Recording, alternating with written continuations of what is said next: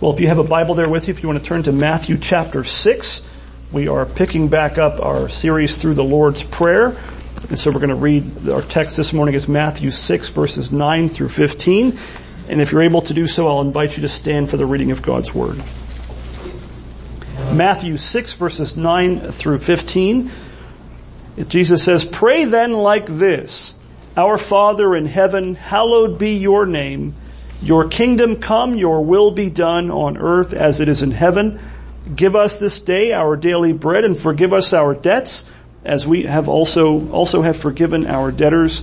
And lead us not into temptation, but deliver us from evil. For if you forgive others their trespasses, your heavenly Father will also forgive you. But if you do not forgive others their trespasses, neither will your Father forgive your trespasses. This ends the reading of God's Word. You may be seated.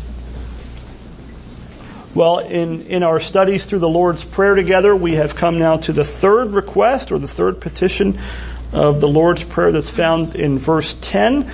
Uh, here Jesus teaches us simply, your will be done. We're to ask, your will be done on earth as it is in heaven. Now this, if you've been with us the whole time and have been kind of keeping track of where we are in the prayer, you'll know that this, this request, uh, thy will be done, is the last one in the first section of the Lord's Prayer. It, it kind of divides itself in half.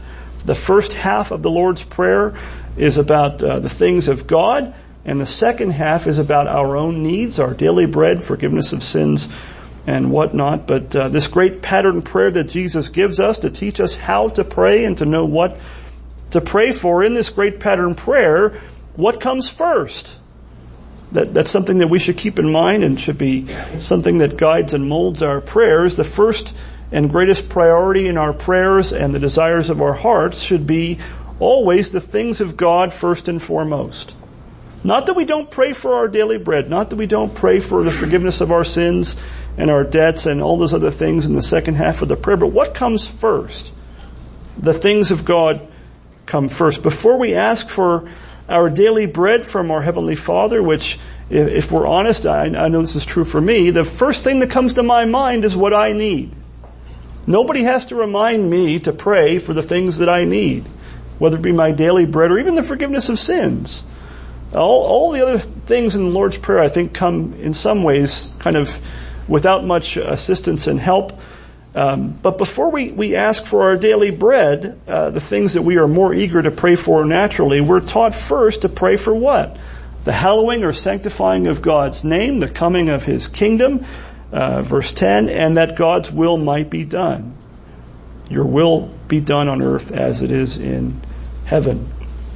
Now, I don't know about you, but the things of God, those, those, those first three things in the Lord's Prayer, the things of God are not naturally the first things that come to my mind and to come out of my mouth when I'm uh, beginning to pray. Now, I don't know about you, but I, am sure many of you, like me, have, uh, you know the Lord's Prayer. You have uh, probably prayed the Lord's Prayer so many times in public worship and elsewhere that you might not be able to count them. I, I literally could not even begin to count the number of times that I have been a part of a church praying the Lord's Prayer uh, in public and in other ways.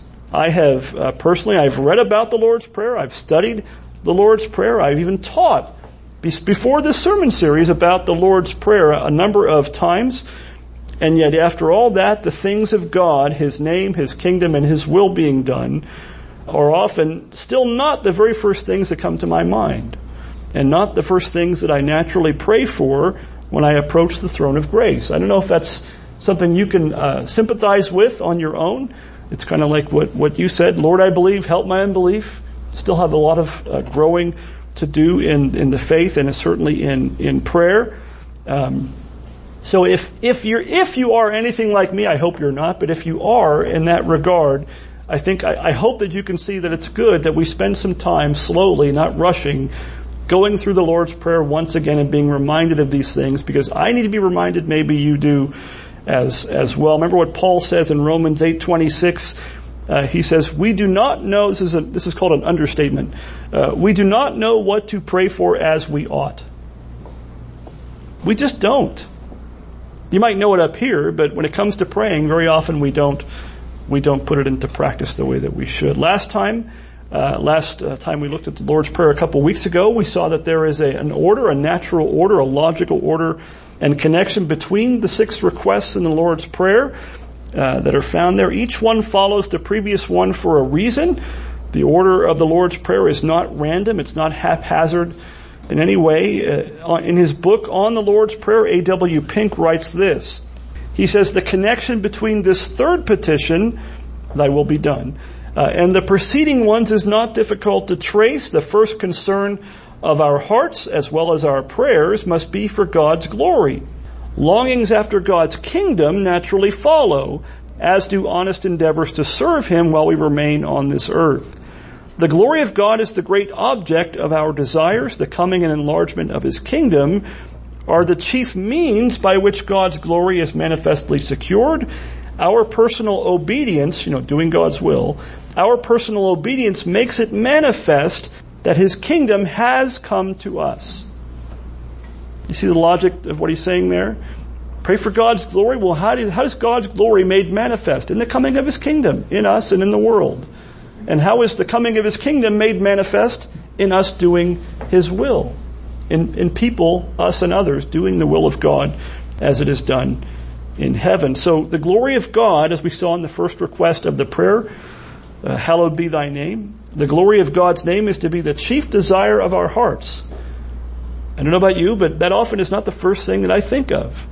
Uh, and the main theme and overarching concern of our prayers is to be the glory of God's name uh, and the coming of God's kingdom and the doing of His will on earth as it is in heaven. Those are some of the main ways that God's name is to be glorified. All the other requests in the Lord's Prayer are secondary to the first request and are in a sense to be seen as a means to that end. Even our daily bread.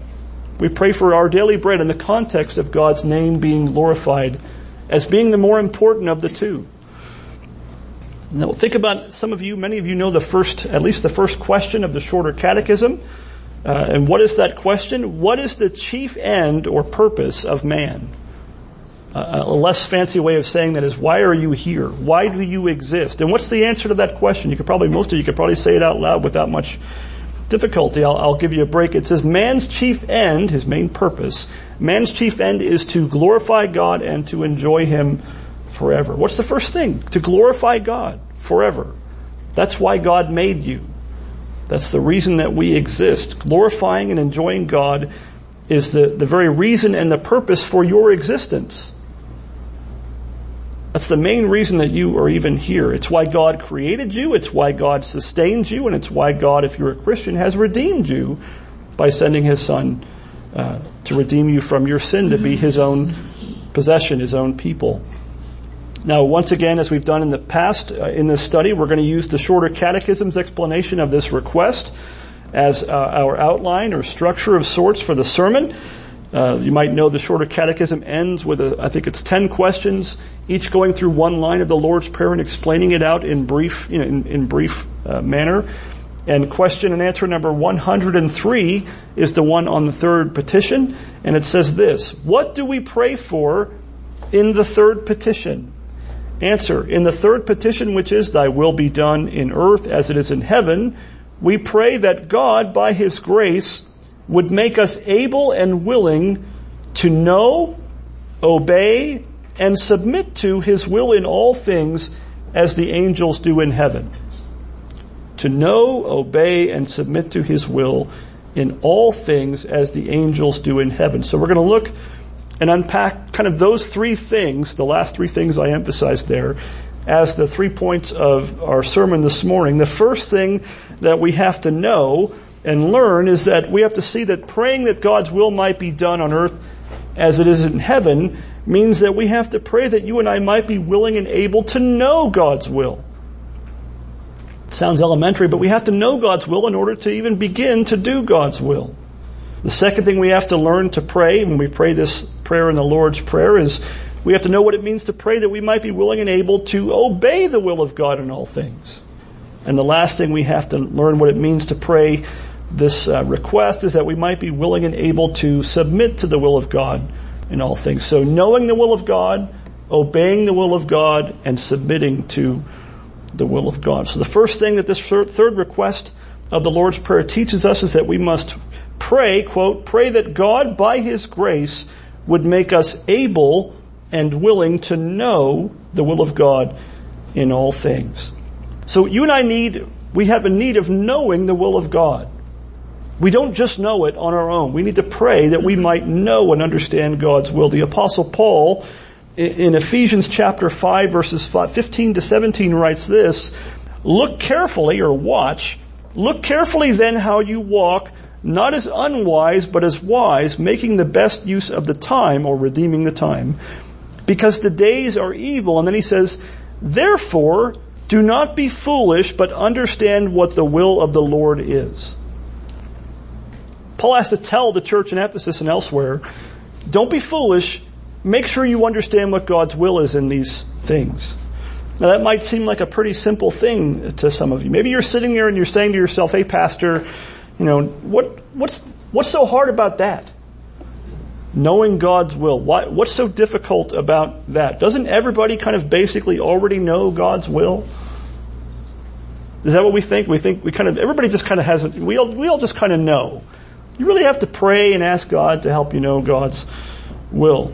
Well, listen again to the wording of that answer from question 103 of the shorter catechism. It says, in the third petition we pray that God, by His grace, would make us able and willing to know His will.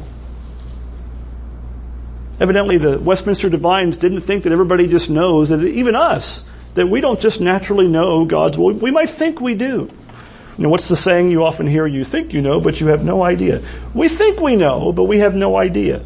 You remember the uh, children of Israel in the time of the judges, how often the, that book says they, they did what was right in their own eyes. And was the scripture saying that as a good thing? Was it saying, hey, they just knew God's will and they did it? No. In fact, if you read the rest of the book, what does it say?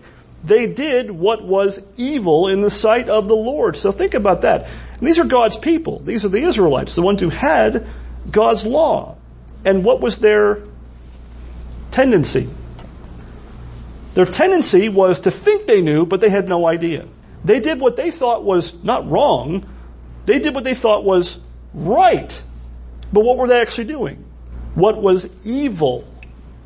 Not just a little off, evil in the sight of the Lord.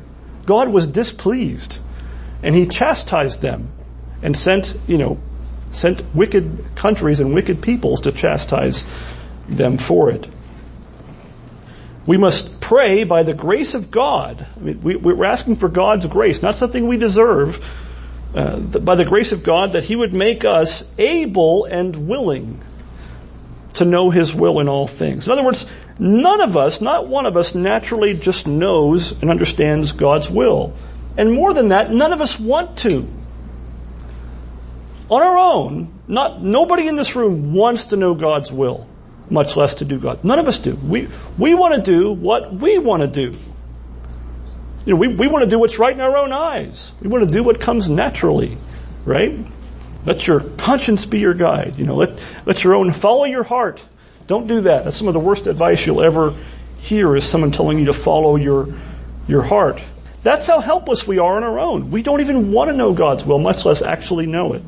What does Romans 3.11 says? It says, uh, Romans 3.11 says, Paul says there, no one understands. That's in that section on total depravity where no one does good, no not one. There's none righteous, no not one. He says, no one understands. We don't even know. We don't even understand God's will. Do you not feel that need for the grace of God in your own hearts? When, you, when you're honest with yourself, do you not say, I don't even, you know, Lord, I believe, help my unbelief. Lord, I don't even want to know your will on my own. I still struggle, you know, with, with sin and with my own desires. Do you not pray for the grace and mercy of God that He might work in your heart and mind by His Holy Spirit that you might know and even want to know and understand His will in all things? Now here's the point where I think many, even many Christians go astray in this, in these things. Where is the will of God made known most clearly? Where, where do you, where do you find God's will? In the Word of God, in the Scriptures. That's where God has made His will known. This is Shorter Catechism Sunday apparently. Shorter Catechism question three says, what do the scriptures principally teach? You know that one. I won't ask you to say it right now, but what do the scriptures principally teach? What are they main, what are they mainly about? And it says in question three that it's about two things. And I think the, the catechism is right on the money with this. Two things. One, what we are to believe concerning God or to believe about God. And the second thing is what duty God requires of us. So what we are to believe and how we are to live in light of what we believe.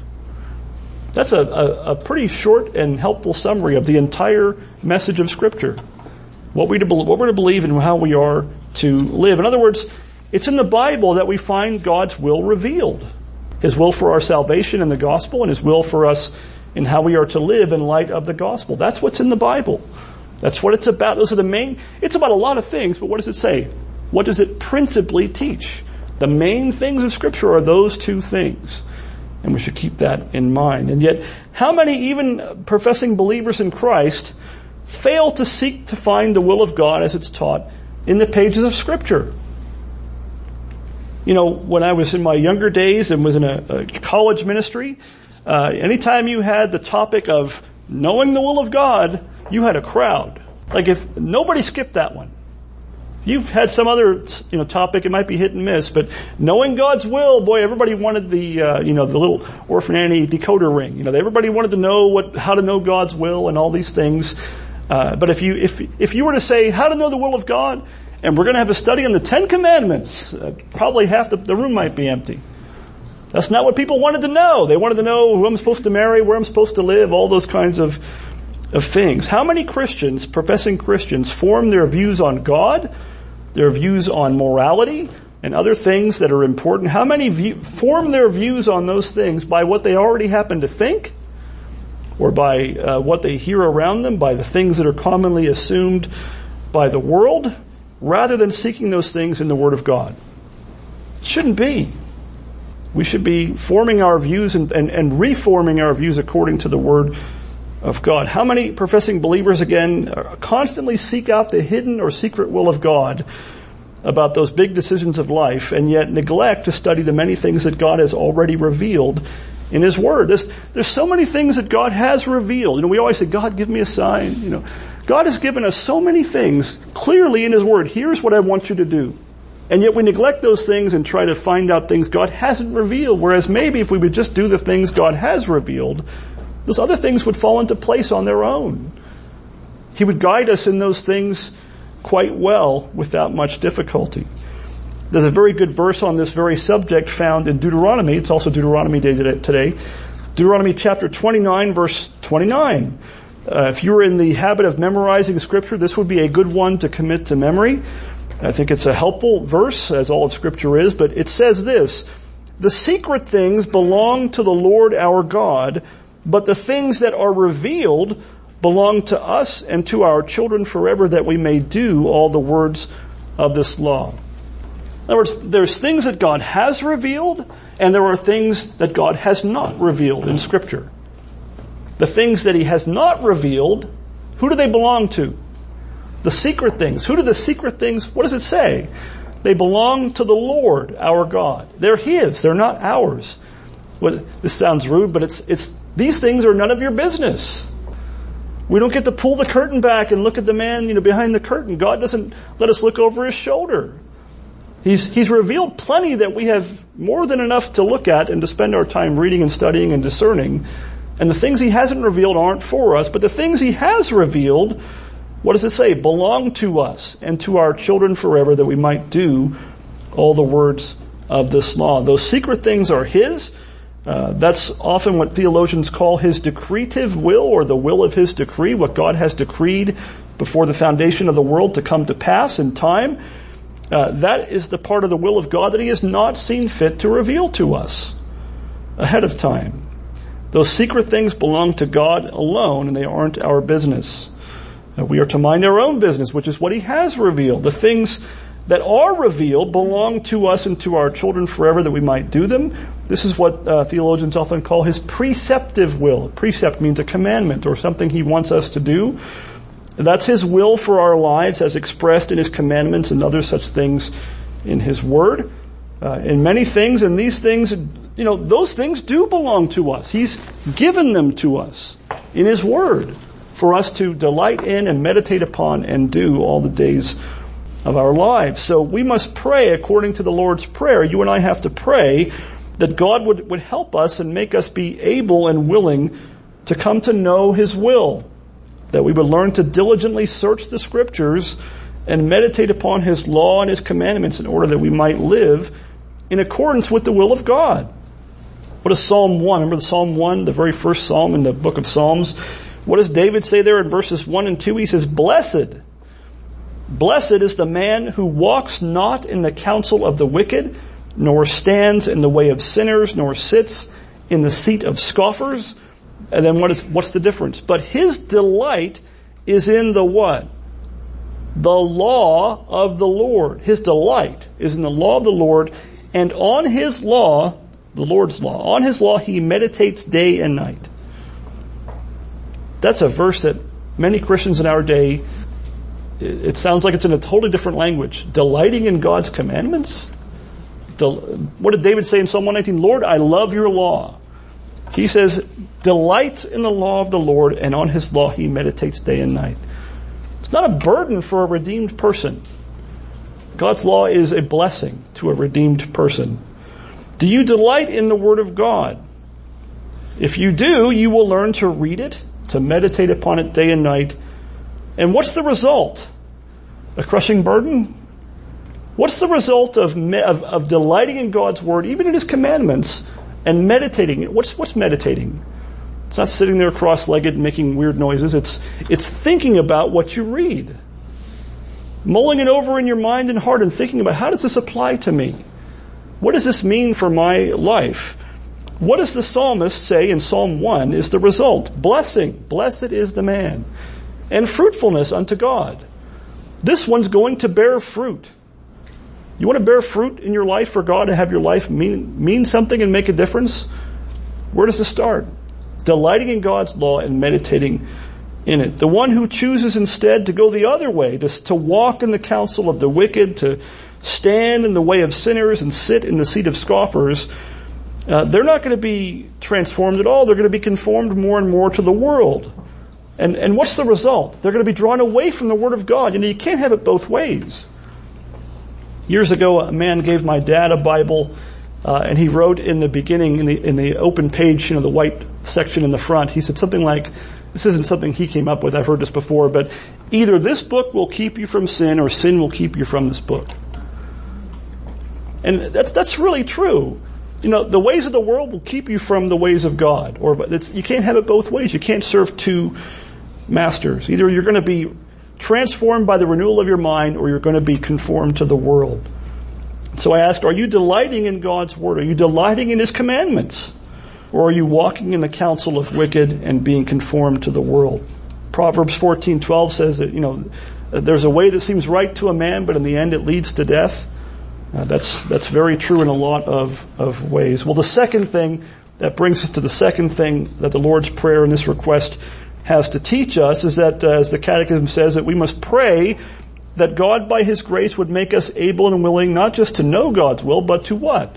To obey God's will. It doesn't do much good to know it if you're not really going to purpose to obey it. We have to ask God to help us obey His will in all things. James chapter 1 verses 22 to 25 says this, James writes, but be doers of the word and not hearers only, deceiving yourselves. Be doers of the word and not hearers only, deceiving yourselves. Why? For if anyone is a hearer of the word, not, not a bad thing to be a hearer of the word, right? Many, many don't even do that. If anyone is a hearer of the word and not a doer, he is like a man who looks intently at his natural face in a mirror for he looks at himself and goes away and at once forgets what he was like. But the one who looks into the perfect law, the law of liberty, and perseveres being no hearer who forgets, but a doer who acts, he will be what? He will be, there's that word again, blessed in his doing. God isn't strapping a burden to your back. He's trying to give you blessing. And the way of blessing is very often in the way of obeying his revealed will. Hearing the word is not enough. Knowing the will of God is not good enough. Reading the Bible and hearing sermons, those are good things. But they're not good enough if we don't intend to believe and to put into practice what we have heard and read. We have to be doers of the word and not hearers only. And what does James say? If you're a hearer only, what are you doing? Deceiving ourselves. That's, that's what he says we're doing. Romans chapter 12 verses 1 and 2, a very familiar passage to most of you, I'm sure. The apostle Paul writes this, I appeal to you therefore, brothers, by the mercies of God, to do what? To present your bodies as a living sacrifice, holy and acceptable to God, which is your spiritual worship. How do you do that? Well, glad you asked. Verse 2. Do not be conformed to this world, but be what? Transformed by the renewal of your mind. Here it is, that by testing you may discern what is the will of God. And what does he call the will of God? That which is what? Good and acceptable and perfect. God's will for your life and for my life is good. And it's acceptable. And it's perfect.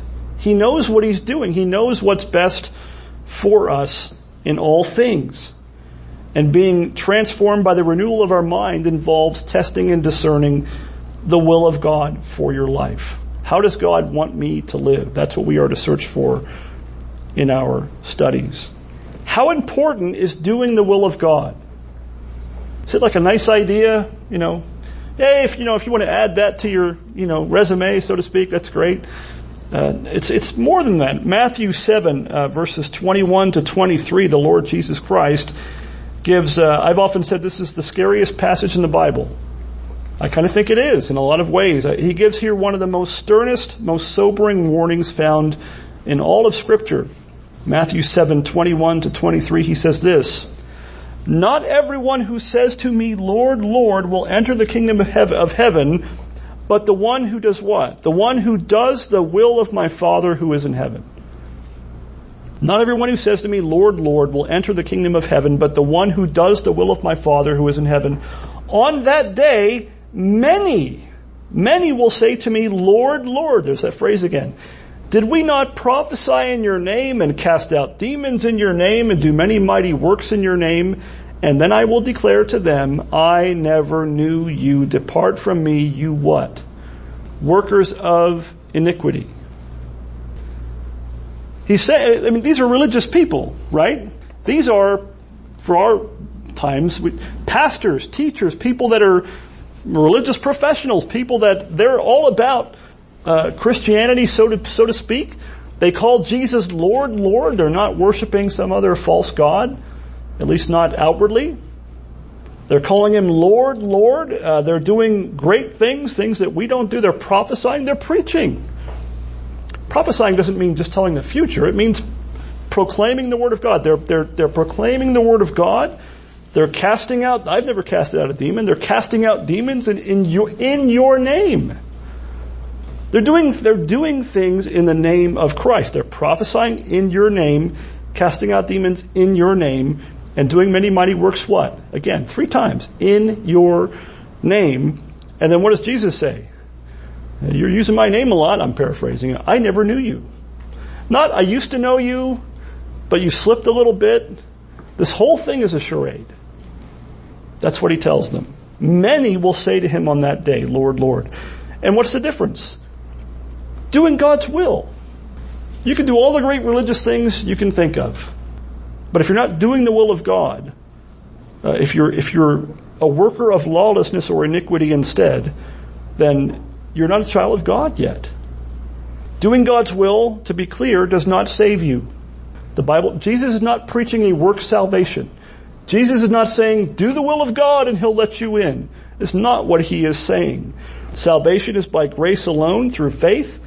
It is not by works lest any man should boast. Ephesians 2, 8, 8 to 9. So why does he say that? Why does Jesus say the one who does the will of my Father in heaven um, will enter the kingdom of heaven? Doing the will of God in your life is a sign of new life. And it's a mark of the family resemblance that is found in a child of God. It means you're born again. It's, it's the evidence that you are born again and are made right with God. Matthew 12 verse 50, Jesus says there, whoever does the will of my Father in heaven is my brother and sister and mother. He's not saying that they earn being his brother and sister and mother by, by trying hard. He's saying that's how you can tell. The family resemblance is that they, they seek to do the will of his Father in heaven. If you profess to believe in Christ, you must show the evidence of a true and living faith by the manner in which you live. And that involves doing the will of God. Not perfectly. Remember, what, what the, what's the prayer? Your will be done how? On earth as it is in heaven. Other words, even in the prayer we're, we're acknowledging that that's not the case yet. That in this life that's not going to be the case. I've never perfectly obeyed the will of God in my life one single day in my entire life and neither have you. But you have done the will of God if you're a believer. Sincerely and from the heart. The work of the Holy Spirit in your life is an, an increase in doing the will of God. It's living unto righteousness and dying unto sin. That is what God has done in you if you're a believer in Christ and what He is still doing in you. He's not done with, if you're a Christian, He's not done with you yet. What does Philippians 1 6 say? Being confident of this, that He who what? Finished a good work? began a good work in you will do what? Carry it on to completion until the day of Christ Jesus. God has started a good work in you if you're a believer. He brought you to new life, brought you to faith in Christ, and He is even now sanctifying you and getting you more and more conformed to the image of Christ. What does Paul say in Romans 12, 1 to 2? Be transformed. It, it's, it's, it's not proper English, but you could say be being transformed by the renewal of your mind. It's an ongoing process. It's not an overnight flip the switch, take the red pill or the blue pill kind of thing.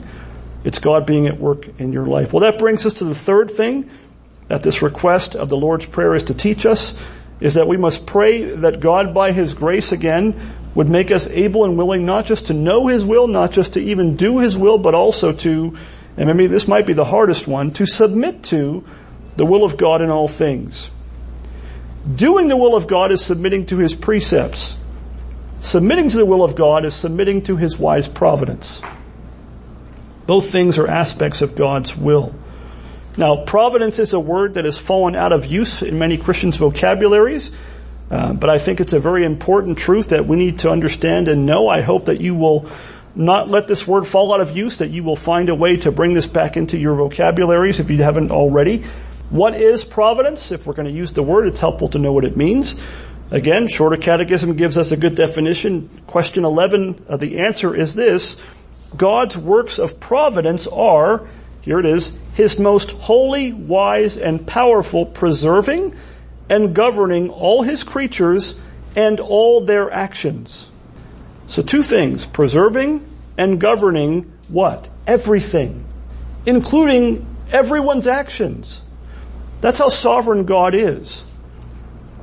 He has foreordained, it says, whatsoever comes to pass. That's not just good things, it's bad things too. God is in control of all of it. That's His providence. That's His will coming to fruition in life. The decrees He has made before the foundation of the world coming to pass in time. That's His providence.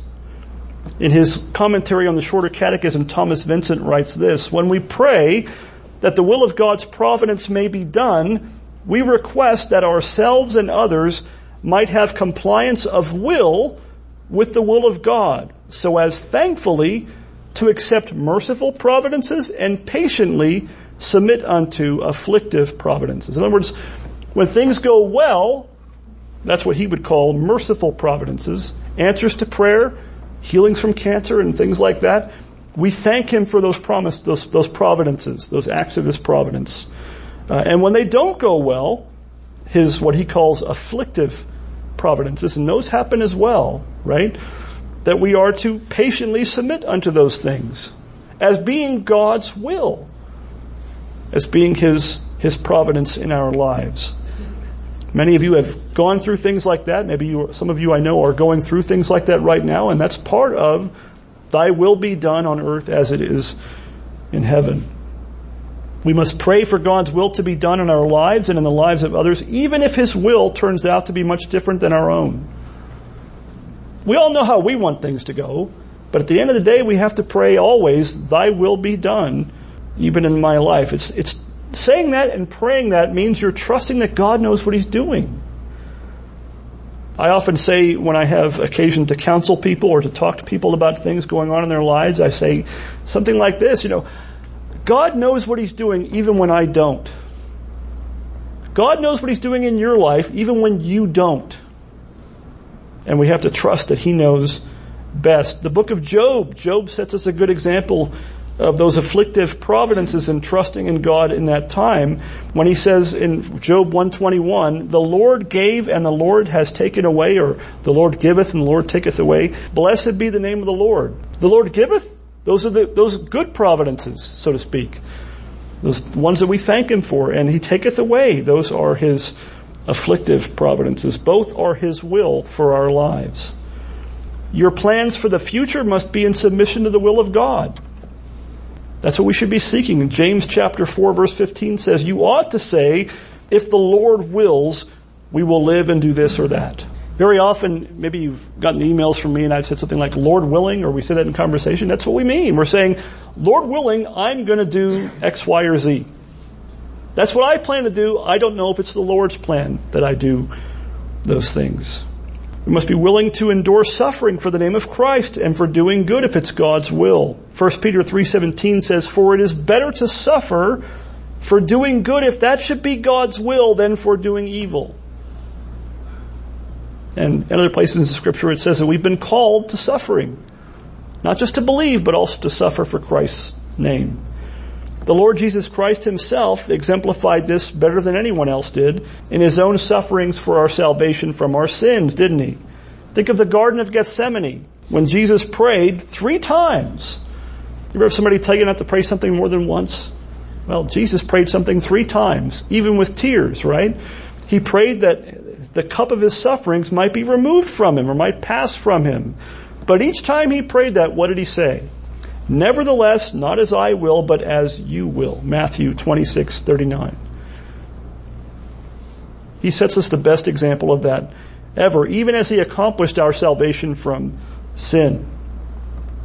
So we see that there's a lot of meaning behind the simple sounding request, thy will be done. We have to pray to God by His grace that we would know His will and be willing to do his will in our lives like the angels in heaven who do His will perfectly in all things. And we also have to pray that His will might be done in our lives, that we might be willing to submit to His providence, whatever that entails, whatever that involves, that we might submit to that. And all of that is for one reason, isn't it? It's that the name of our Heavenly Father might be glorified, that hallowed might be His name. I'm going to read, before I give the benediction, I'm going to read the benediction, which is Hebrews 13, 20 to 21 and listen, it's, it's almost like I'm seeing this everywhere. You ever do that? You're, you, you think of something, a particular car or something, and all of a sudden you see it everywhere, or whatever the case. It happens to me all the time. I think of something I, I've never noticed. There were so many white cars, you know. Uh, Hebrews 13, 20 to 21, it says this, Now may the God of peace, who brought again from the dead our Lord Jesus, that great shepherd of the sheep, by the blood of the eternal covenant, here it is, May he equip you with everything good that you may do his will. And then he adds, working in us that which is pleasing in his sight through Jesus Christ. And then what does he end with? To whom be glory forever and ever. Amen. Even in the benediction in Hebrews, it's thy will be done to God's glory. And God working in you because we can't do it ourselves. That he might work in you what is pleasing in his sight through Christ uh, and what does it involve? That we might do His will and that God might be glorified. Amen. Let's, let's pray. Lord, we, we come to this passage again and we think we know, but we have no idea. We, we think we know what it means to, to, to know your will and to do your will and even to accept and submit to your will. We think we know what it means to pray thy will be done, Lord. We've, we've prayed it so many times. We've, we've read it. We've prayed it. We've sung it. We've done all these things. We've heard it preached about.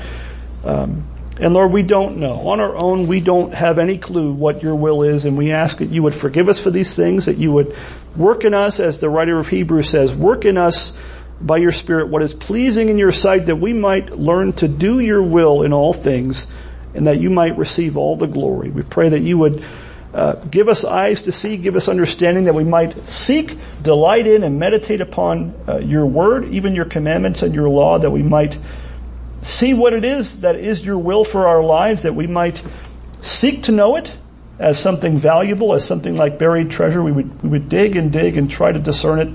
Try to do your will. Work in us again what is pleasing in your sight. Help us to do your will.